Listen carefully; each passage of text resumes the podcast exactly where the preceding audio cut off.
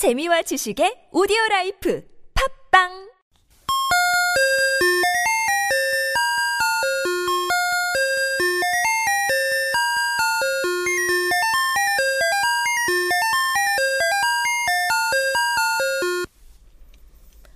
아아 아, 마이크 테스트. 우리 친구들 제 목소리 잘 들리나요? 오, 갑자기 궁금해졌어요. 소리는 어떻게 들리는지 말이에요. 소리는 물체가 진동하면서 내는 파동입니다. 우리가 소리를 듣는다는 건 고막에 부딪힌 진동을 느낀다는 건데요. 고막이란 두께가 영 점 일 밀리미터인 아주 얇은 막을 말합니다. 고막의 진동이 뼈를 거쳐서 귀 깊숙한 달팽이관에 도달합니다. 달팽이관에는 액체가 들어있어서 진동이 일면 이 액체가 움직이면서 달팽이관 바닥에 청세포를 건드린다고 해요. 이만 개나 되는 청세포에는 작은 털들이 나 있는데 이 털들이 진동하면서 청신경을 통해 뇌로 전달되는 거랍니다. 이처럼 소리는 예민한 기관을 통해서 복잡하게 전달되는데요. 따라서 너무 큰 소리를 오랫동안 듣게 되면 신경이 손상될 수도 있답니다. 소리가 어떻게 귀에서 뇌로 전달되는지는 이제 알았어요. 그렇다면 이 소리, 특히 우리가 내는 목소리는 어떻게 나는 걸까요? 목소리는 폐에서 나오는 공기가 성대를 진동시켜서 내는 거랍니다. 성대는 근육에 의해서 열리고 닫히는데요.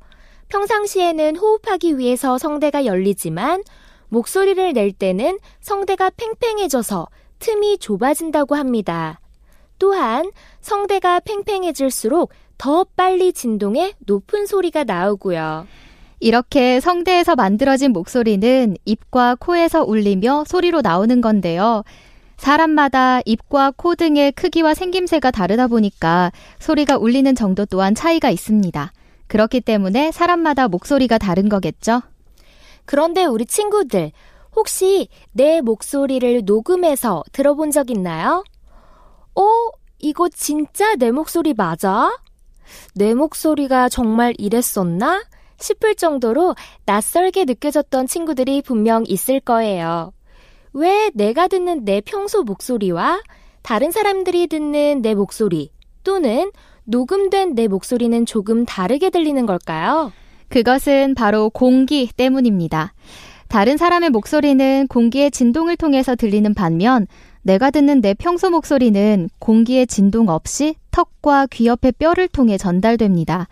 그러면 공기의 진동으로만 들을 때보다 더욱 깊게 울려서 다른 사람이 듣는 내 목소리와 녹음된 내 목소리가 내가 평소에 듣는 목소리와 다른 것입니다.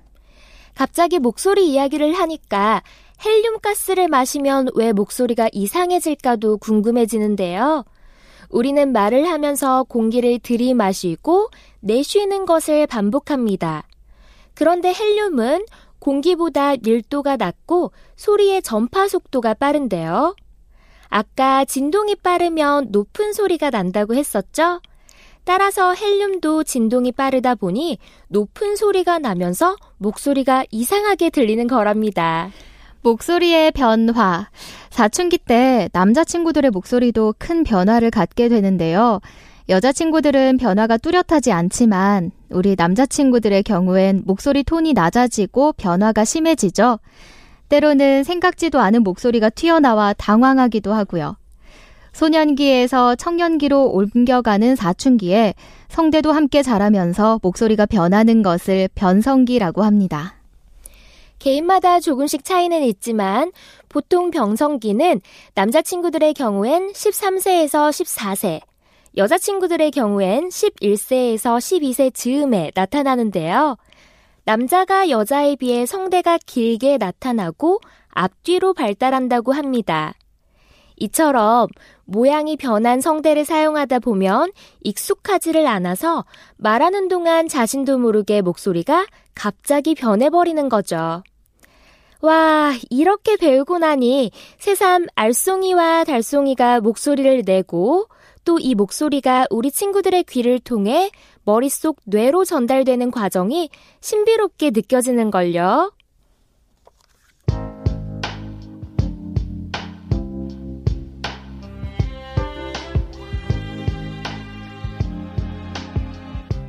You only stay with me in the morning.